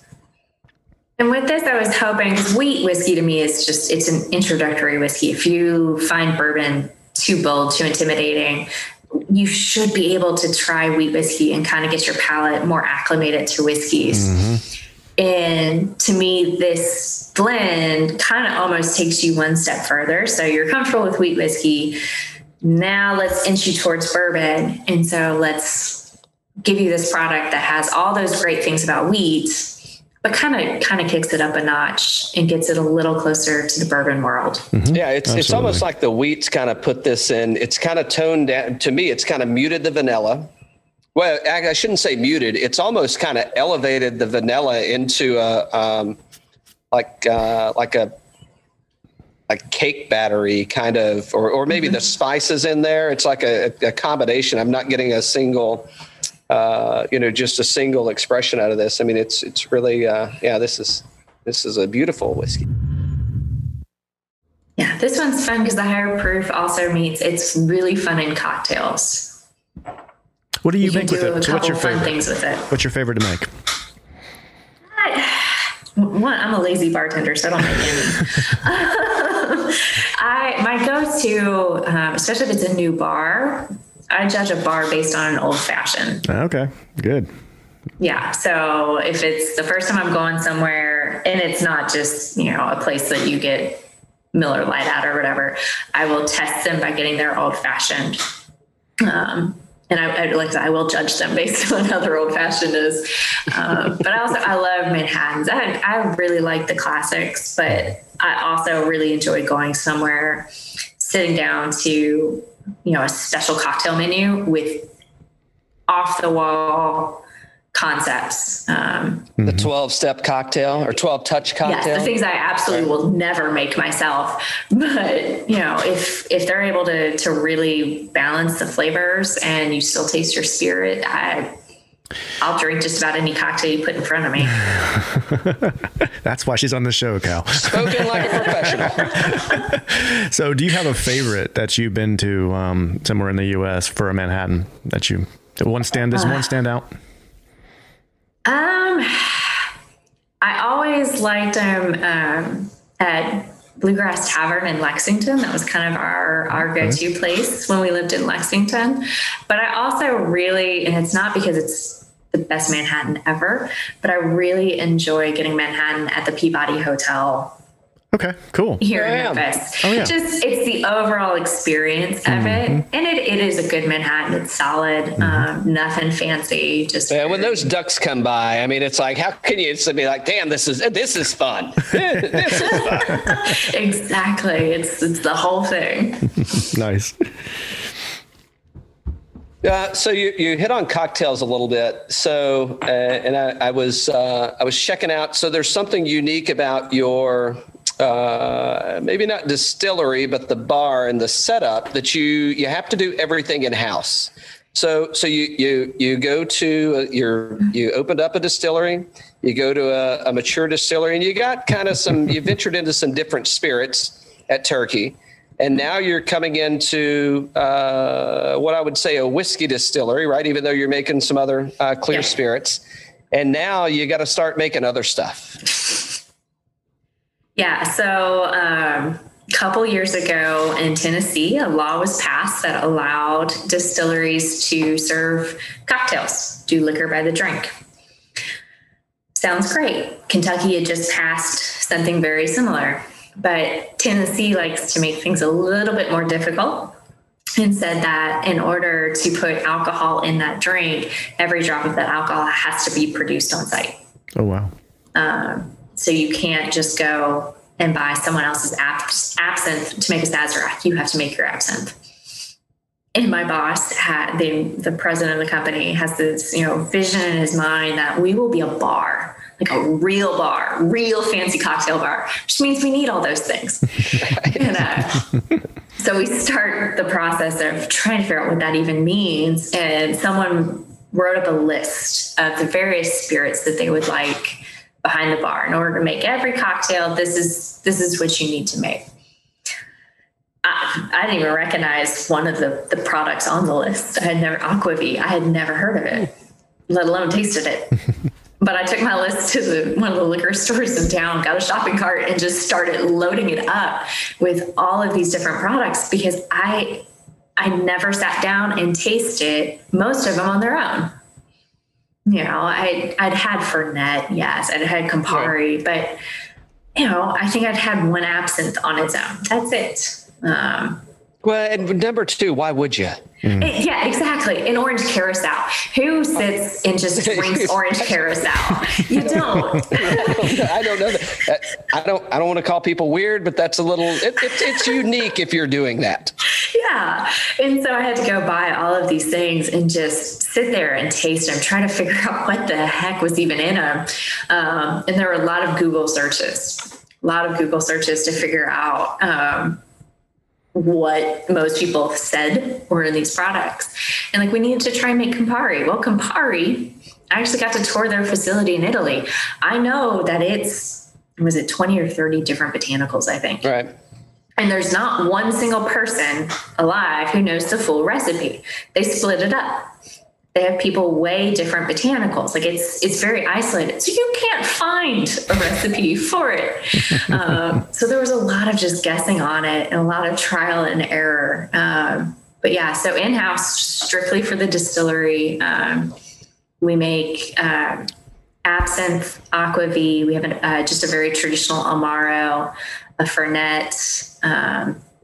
Orange curaçao, and then a bitter, what we call bitter orange, and it's it's our version of Campari. Hmm.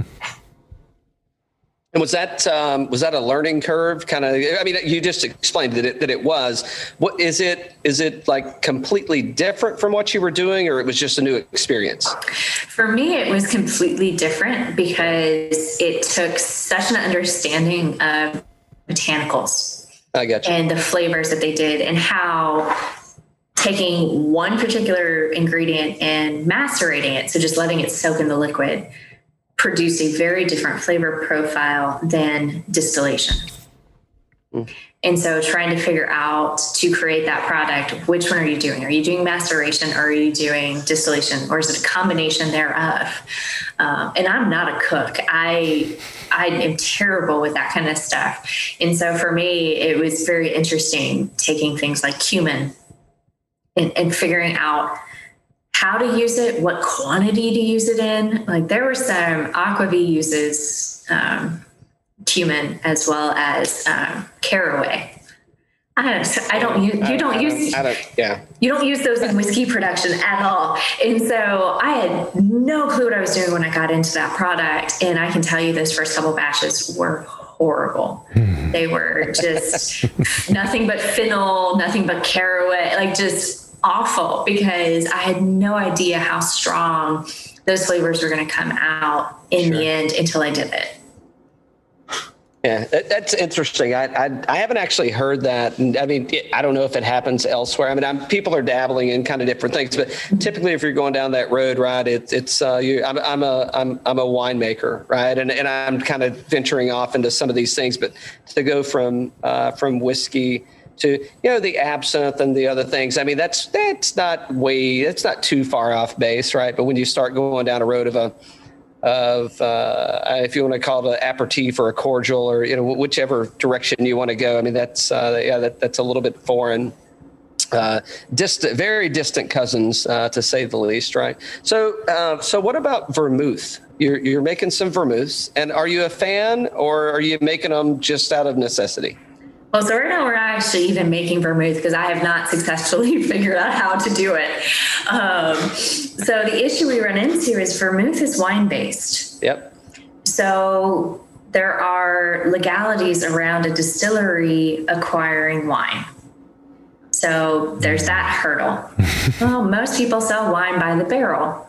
If you use vermouth, you know that you don't use a lot of vermouth at one time. Right. Which means I also am not going to use a lot of wine at one time. So what am I going to do with a barrel of wine? um, so you also have that issue. Like I just I don't need that much. Um, and then typically with vermouth, you also have a fortifying spirit. Yep. So it's very typically brandy. I don't make brandy. All right, so no, no vermouth yet. So how? So what's my fortifying agent? Um, you know, we tried. We had a a barrel of rusted vodka at one point. Long story on that one, but we actually tried to use it as a fortifying agent for a test batch of vermouth, and it just it didn't work because it just didn't have the flavor Yeah. and the viscosity that brandy brings to the final product. Yeah, I mean the cocktail it probably just broke down in the cocktail and you just lost it completely, right? I mean you Yeah. added maybe alcohol to it, but you didn't get anything other than yeah. Exactly. So I'm still working on vermouth. It's I'm not there yet. Well, if you you know if you get some if you get something and you want a taster, I, I would love to. I mean, if uh, you know, but anytime I'm I'm in Italy, it's uh, that's my first thing. It's like uh, you know, it's like eh, give me give me a coffee and a vermouth, right? Not many people drink vermouth on its own. yeah, well, now that is one that I can actually do. You know, is uh, yeah. Uh, all right, so we're moving to the single barrel, which is uh, I don't know. We're, I'm going to talk about what's your favorite in a minute, and I'll I'll share. And I know it's different time. Maybe it, you can't. It's like what's my favorite today or my favorite right now, right? I mean, there's there's not a favorite, but uh, I, I guess I'll have some questions as we, once we get through this about. Uh, you know, kind of how you how you why you made the why you made what you made, even though you you shared. So, so walk us through the single barrel if you don't mind. Yeah, so the single barrel is um, the same product as that that straight bourbon, the red label. Um, just instead of six barrels, it is literally just one barrel. Um, and this one, uh, this product goes in the barrel at 120, so that's how we're we're hitting like 114 proof, which is pretty much what we've been averaging here lately. Has been in the 114 to 116 range. Um, and when I evaluate a single barrel, I try to come up with different barrels. I try not to just be like, oh, I only like, you know, toffee and chocolate. So those are the ones I'm going to qualify. I try to come up with really different ones. So occasionally I try to get super oaky or super cherry or, uh, but also I look for complexity. I don't like one note single barrels. I don't, if it is just a cherry bomb, to me, that's just not enough. Use that in a blend Yeah. to enhance others. Um, So I'm still getting just that. I mean, that honey profile that you guys have on that, just on every approach to this, and it, it's not. Um, I'm not getting that uh, kind of that maple syrup. I mean, I'm actually getting like honey. honey. Yeah, I mean, for, no doubt. I mean, it's uh, kind of light golden. Um, I don't know. I'm, I'm picking up a little bit of cherry, but I'm kind of getting some cherry, oaky. Uh, I kind of get a little bit of cedary kind of smoke. Maybe I, I guess you could call it a cigar boxy kind of Yeah. kind of note on there.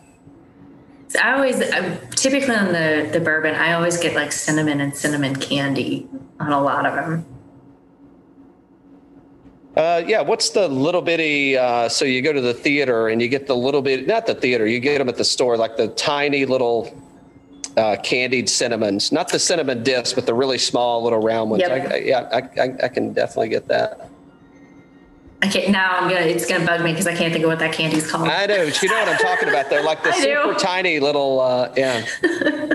Not, I mean, there's other, there's like, uh, there's red hots and there's, uh, there's the little, um, uh, the tamale things. That That's not it. It's the little bitty tiny chewy things that are, Yep.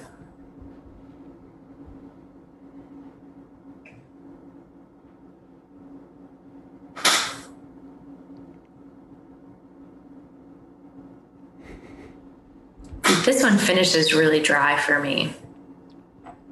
It's a really dry finish. you know, I, I kind of get heat like in like mid, mid, uh, like mid swallow.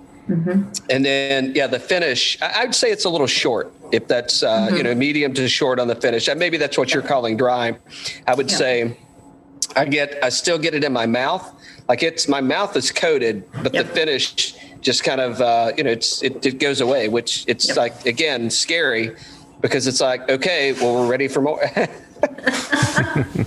It doesn't linger, so you don't realize. yeah I, you know but that's the thing. I think that honey note that i get on all of these things so far i mean i, I think it's that that's the kind of the the opening or the the uh, the salutation if you will that kind of says hey you know come on in.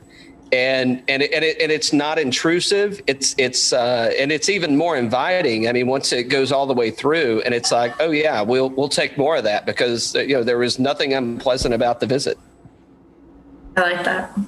It's good. Inviting. Yeah, this is. Um, yeah, at, at 114, I mean, you could definitely, and, and most of it. So here's what I would say: most, well, I shouldn't say most. A lot of single barrels at you know 100 and you know mid-teens proof or above.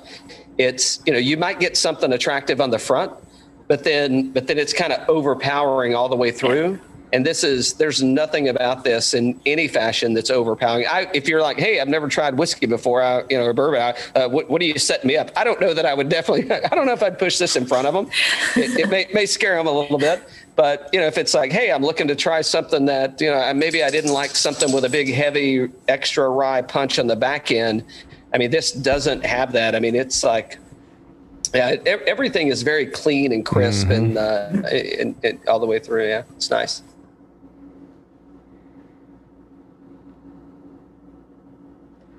Yeah, we actually did a single barrel last year, 2020, um, to raise money for the hospitality um, employees in Memphis. And one of the barrels was 120 proof.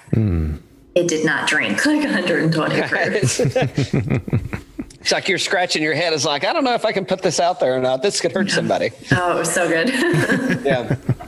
Well, and, I mean, that's the fun thing. I mean, and I think the interesting, I mean, yourself and, and others, you know, in, in the industry, I mean, you know, you're really getting to a point to where you're putting, you're putting, uh, you know, the, uh, the ingredients together that are really able to deliver, um, a high proof, pleasant experience versus, I mean, if you go back, go to the Tennessee days, like where I'm from, right? I mean, if you, you want high proof, you get moonshine. Guess what? Yes. It, uh, it smells like shit. Well, it smells like corn. It tastes like shit and it burns like hell. yes. Sorry about the language, but I mean, but that's what you get, right? And and, and there you go. And and now, I mean, you know, as a craft, and and that's kind of where I was talking earlier in the, you know, when we started, is you know, going from you know craft to uh, you know, to a mature, you know, back to a craft and kind of, you know, what you're doing is, I, I think it's, uh, I, I think it's just, uh, yeah, you, you got some good stuff. I can't wait to taste uh, what you put in the barrel. Mm, yeah, exactly. Me either. Uh, We just with- sampled the four year old Oh, nice. Tennessee, and it's it is very nice. now you're just bragging. no, we were just excited. Um, we were hoping to release our Tennessee whiskey this year because it's four years old. Um, like I said, it, I've always told everyone I'm gonna the barrel's gonna tell me when it's ready, and I was very very pleased with it um, when we tasted it not that it long ago. grow. It I'm so excited to see what one more year does um, because we kind of got forced into pushing it a year. We ran out of warehouse space and we're shut down for about a year, so we are delaying the release to try and bridge that gap. Um, so yeah, after tasting it at four years, I, I cannot wait to see what one more year will do to it. nice. That's exciting. Yeah, that that's awesome that you. Uh, I mean, you get to see it right from the floor up. So Yep. you know, and, and the other cool thing is, I mean, you've got a story behind it, right? I mean, not only your story, but I mean the story behind the label. It's not like a, uh, eh, what's on the sh- what labels are on the shelf? I'll take that one. And what's the story? Let me go and build it up and make something of it. I mean, you've got some family history there. That's uh, yeah, it's really awesome. All right, so we may be over allotted on time, so I hope we have a minute to go through um, through the hot toddy. I'm sorry, the Memphis toddy. Memphis toddy. Everyone calls it the hot toddy. It's fine. I know. It's like, well, and after I've already had four, uh, not four glasses, but four uh, four samples, you know, it just kind of rolls off the tongue. But Memphis toddy, I mean, I can roll it. It'll, it'll roll with it. So you want to, and, and if you're uh, if we're over um, if we're over allowed, you know, you let us know and you can uh, take us down. So. Because if that's the case, I'll go back through all four of them. And we'll, you know, we'll just keep going. No, no, no, just kidding. so, so, uh, and you're you can tell the story, but this was um, the Memphis toddy was kind of the old family recipe just to set the stage.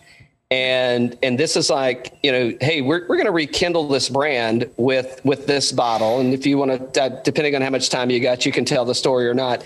Um, but it, I would, I'd like to get your take on, hey, we're going to redo this, and how did that go, and how did you remake it? Yeah, so I guess it was in 2013 when they discovered that bottle of Dominick Toddy that was still wax sealed um, and decided to crack it open and see what it was. Because there are, from what we can tell, we cannot find any records of this product um, as far as recipes go or anything. We just have old advertisements um, and old ledgers that definitely look like they have ingredients that would go into this product, but they cracked it open. I believe someone actually tried it. I did not. this liquid is black. I mean, how old do you, how old do you think the bottle was? It was before Prohibition. Oh wow. 'Cause Like I said, Yeah, all not 90, 90, 80, 90 years, right? yeah, pushing 100 years um, by the time they find this bottle. So I'm not touching it, but someone did. Uh, he's still alive, so he, you know, it must be fine. Um, but they decided to send that liquid to a lab in California to have it analyzed to see if we can figure out what roughly the composition was. Um, and based on that analysis, we're able to come up with a list of botanicals. We could tell it was a bourbon base and they found you know the botanicals that went into it um, and kind of off of that analysis is we just started going and started doing ex- just batch after batch um, using someone else out in california to kind of help us with that development as well. And uh, finally and i came in to the team um, kind of in the middle of the process. So they they had done a lot of the legwork and i just had to kind of fine tune it and clean it up um, but it was you know how much cinnamon do you do? And so we do three different batches, and one would be nothing but cinnamon. So we'd veto it and have to pick one of the other ones. Um, it was it was definitely fun trying to hone in on it because we really didn't have anything to base it off of. Not really. You couldn't just Right. sample the old liquid and be like, oh nope, we're not quite there yet. There was no taste comparison. Um, so it was one of those like we want to pay respect to that product, but we can only do that to a certain to a certain extent.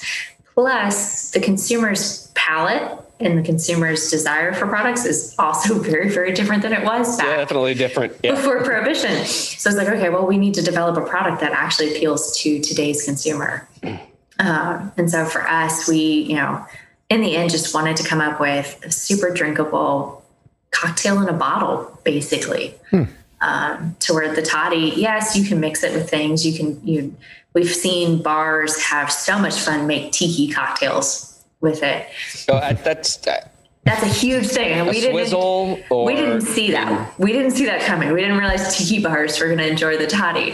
Um, but for us, it, ultimately, we just wanted something you could pour into a glass, throw a cube into it, or heat it up, and that's all you had to do. Um, so that's that's kind of where that product came from, and it's one of those things most people are very um, standoffish when they first hear about it, and you list all the ingredients. But as soon as they taste it, they go buy a bottle. So Very cool. That's nice. Yeah, I mean, I, I just op- so I just popped the bottle and poured it, and I'm I don't know, uh, you know, uh, twelve inches away or so from the glass, and I, I And you mean, can smell like- it. and, and I'm, I'm at a Glencairn, right? So I mean, I, I, but there's really no air moving per se that would be, but like just popping the bottle, I mean, it's like just a gush of just the aromatics that come out of that thing. I'm like, man, we're about, we're we're a month or two too late for this one. I mean, this is if you're um, if you're uh, if you're like a spiced punch person. Like this is spice punch all day long. I mean, that's Yeah. yeah. yeah, for us, we say toddy season starts with the beginning of football. Okay. college Yeah. football it's fall and then through christmas and even january december just because cold cold months you want something that'll warm you up um, but no i love when we make toddy because it the entire distillery just smells like cinnamon and clove and all these spices As. I'm tasting this, so you said something early, right? So you walked into the um, you walked into the uh, the brewery and you got the smell, and you're like, "Oh, this is off-putting." Oh, no, no, I'm sorry. Let me back up. You went to the distillery a- as a teenager, Mm-hmm. and and you said that the smell was so off-putting, and you know it's it's interesting, right? And if you think about you know our taste buds and you know and how we taste and how we go, some people you know sometimes you'll like apricots. We were on last night with a dude, and man, he found apricots in something or apricots where I'm from originally, and I'm like, I can never ever like I'm gonna go buy apricots and I'm gonna eat every damn one that's in the bag just so I can know because I can because to me they taste like nothing.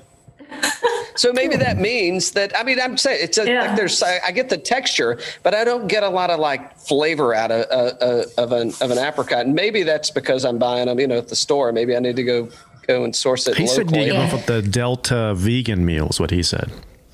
Oh yeah, he did say yeah the Delta vegan meal because you get the most. Interesting.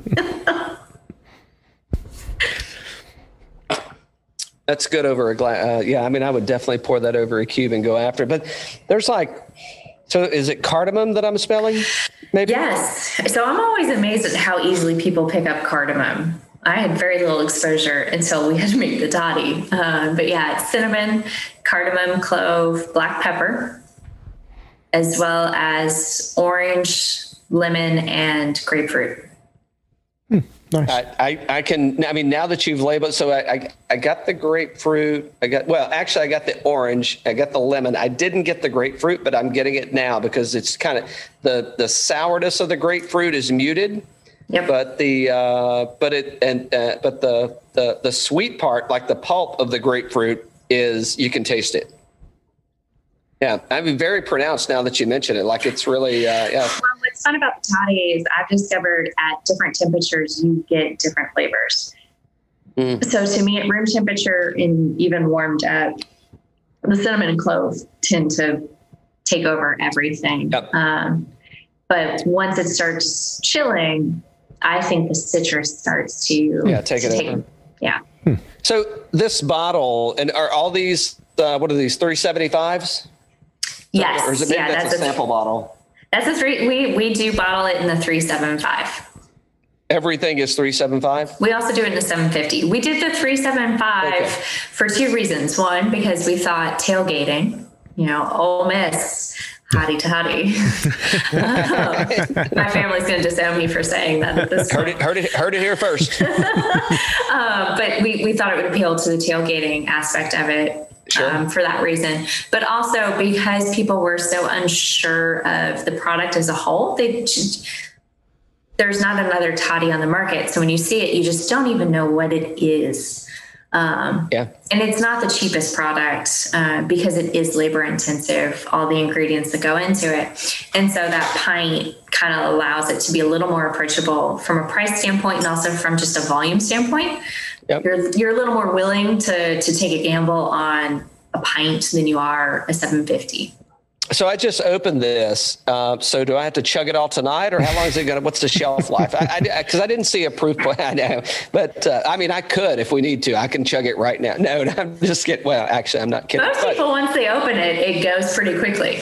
yeah, right. So, but but I didn't see a proof point on it. So is it is there is it kind of like a, a liqueur or such that you put it in the fridge and it's gonna just it's gonna hold up? So it's a it's 60 proof. Um, Oh, yeah. So, But there is a lot of sugar in there, and we do use actual botanicals as well. So over time, whether it's room temperature or in the fridge, it will start to settle. You will start to see things come out of suspension, um, and all you have to do is just shake it.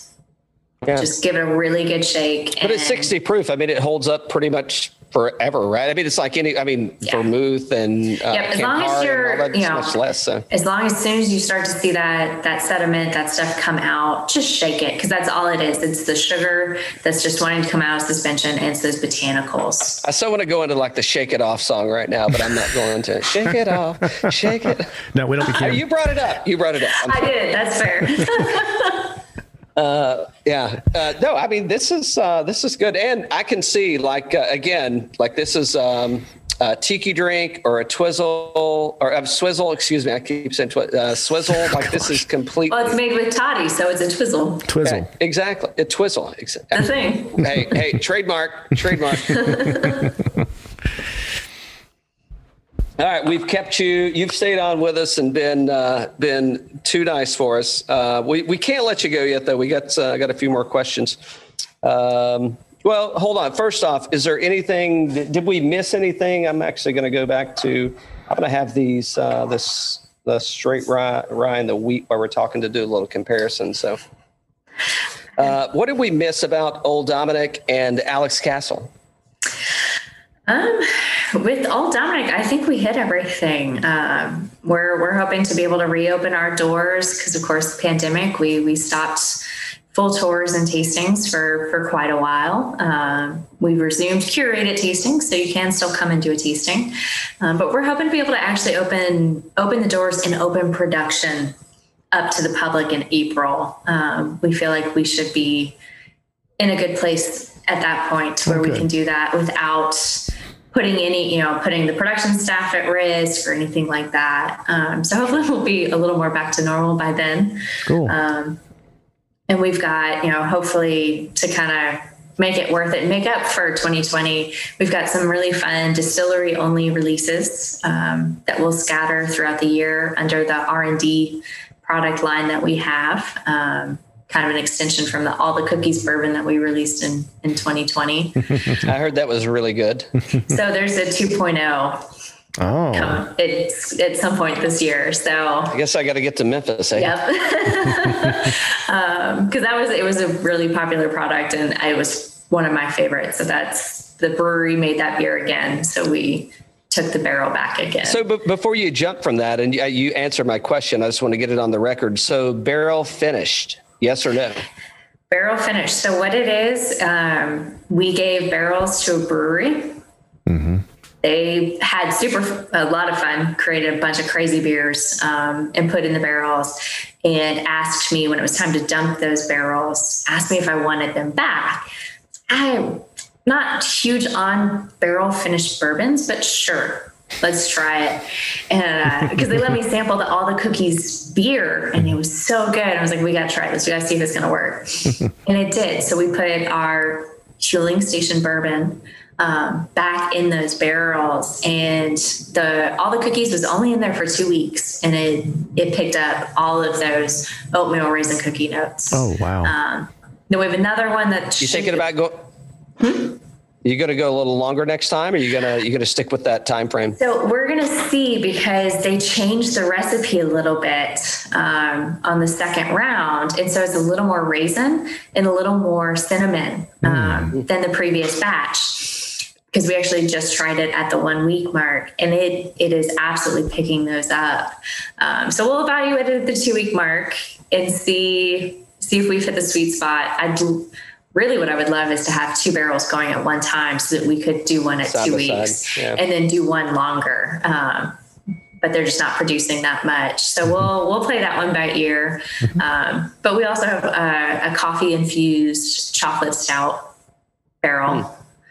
Um, so we've got some of that going for this year. Um, and then I'll just getting back out in the market. We launched our gin in March of 2020. So it didn't really get much of a launch. so Yeah, that's you our, find, find it or get find it rumbling around the liquor store kind of thing, right? yes. Um, so that was that's our focus this spring is to give our gin the launch that it deserves. Oh, So you cool. are a fan of finished bourbons then, or finished whiskeys? I am. If growing they're done into it. well. I am. I am. cool. All right, so I know Dan's got some. Uh, he's got some Memphis questions for you. These, these are uh, rapid fire. I don't have many questions, Kyle. It was mainly like you know, Memphis is known for barbecue, right? So where where are you sending everybody that comes into town? Dan, she's a she's a vegetarian. Oh, great. Well, she's still going to send them somewhere. Oh yeah, I still have to have recommendations. No, thankfully I am not a vegetarian. um, so it depends on what you want, but my go-to is Central Barbecue. They have Okay. amazing ribs. Their wings are delicious.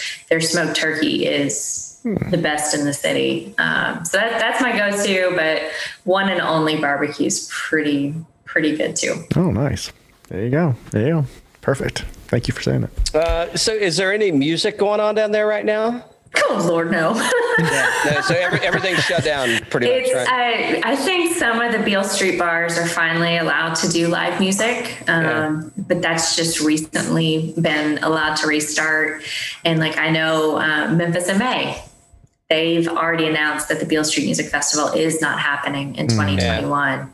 Um, so it, yeah, still not a whole lot of live music going. So, so Lexington, Kentucky to Memphis, Tennessee.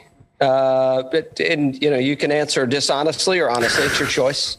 But uh, I mean, are, are you like, uh, hey, I, I can get into this, or is it like culture shock and you know? And I mean, Lexington, Memphis, I, maybe similar kind of you know, similar uh, cities. You know, but uh, you, you know, never know. both both cities have that southern southern feel to it. Yeah. Um, it was a little weird getting to Memphis because Memphis moves very slow with a lot of things. Um, so we left Lexington with I don't know how many breweries they had because my husband and I are craft beer drinkers, and so I don't even tons of breweries. Plus, our, we actually originally from Cincinnati, so ton of breweries in Cincinnati. And we get to Memphis. Memphis is a very large city, and there were like three or four breweries, and that was it. Wow. Um, so it was a little shocking to see just how I almost hate to say far behind Memphis was, but in a way that's that is how it is. It moves so slow that it sometimes feels like it's it's behind the times. Um, but that also means that we've been able to watch it grow because in the five years that we've been here, I think we've more than doubled the number of breweries in the city. Cool. yeah, cool. nice. So we're getting we got to experience the growth in Lexington of that city and really see it come into its own. And I really do feel like we've been able to do that same thing in Memphis. And it's you know it, I'm Kentucky by birth, but I'm Tennessean by choice at this point. I know. I see. I see. You got a big M. Go blue behind you. So That, that is my husband's. He grew up in Toledo, and Okay. so he's a Michigan football fan, and he insists on hanging the flag. all right, gotcha. Nice. What's so so every everybody can actually wear blue. I mean, you can wear blue. He can wear blue. Memphis is blue. It, it may be a different shade, but uh, but. Unfortunately, the Memphis blue is very like, uh, Memphis blue is very similar to Kentucky blue, which is good because for the first four years, I refused to wear anything that said Kentucky because they were still very, very angry at Coach Calipari. Mm. Oh yeah, the, yeah, football, Yes. basketball. yeah, yeah. Well, look at them this year. Uh, they I, I, this may be the first time Kentucky has been unranked in ever. I, Oh. ever. ever? I'm pretending that the basketball season just doesn't happen this year. Nice. Uh, Alex, we've uh, uh, you, you've been so generous with your time, and thanks for sharing with us. Uh, I mean, I could sit around and talk all night, but I'm sure you got better stuff to do than talk to us. So, uh, what I would say is, uh, if you haven't tried Old Dominick uh, Huling Station and that damn hot toddy, hottie toddy, Memphis uh, Toddy. I know. Yeah, hottie toddy, Memphis toddy. I know. Now she got me confused with the whole. Anyway, uh, the Memphis toddy, it's uh, it's outstanding. Uh, yeah, I've got uh, I got some recommendations for my my kinfolk up in East Tennessee. Uh, we, Yeah. We've got a new uh, got a new punch coming uh, for the holidays for sure. And uh, yeah, there's nothing that I've had that I wouldn't uh, drink again or buy for a friend. So Valentine's Day is coming up. Buy your significant other a good uh, good drink, right? Absolutely. There you go. Yeah. Alex, it's been a pleasure. Thank you so much for having me. Cheers. Cheers.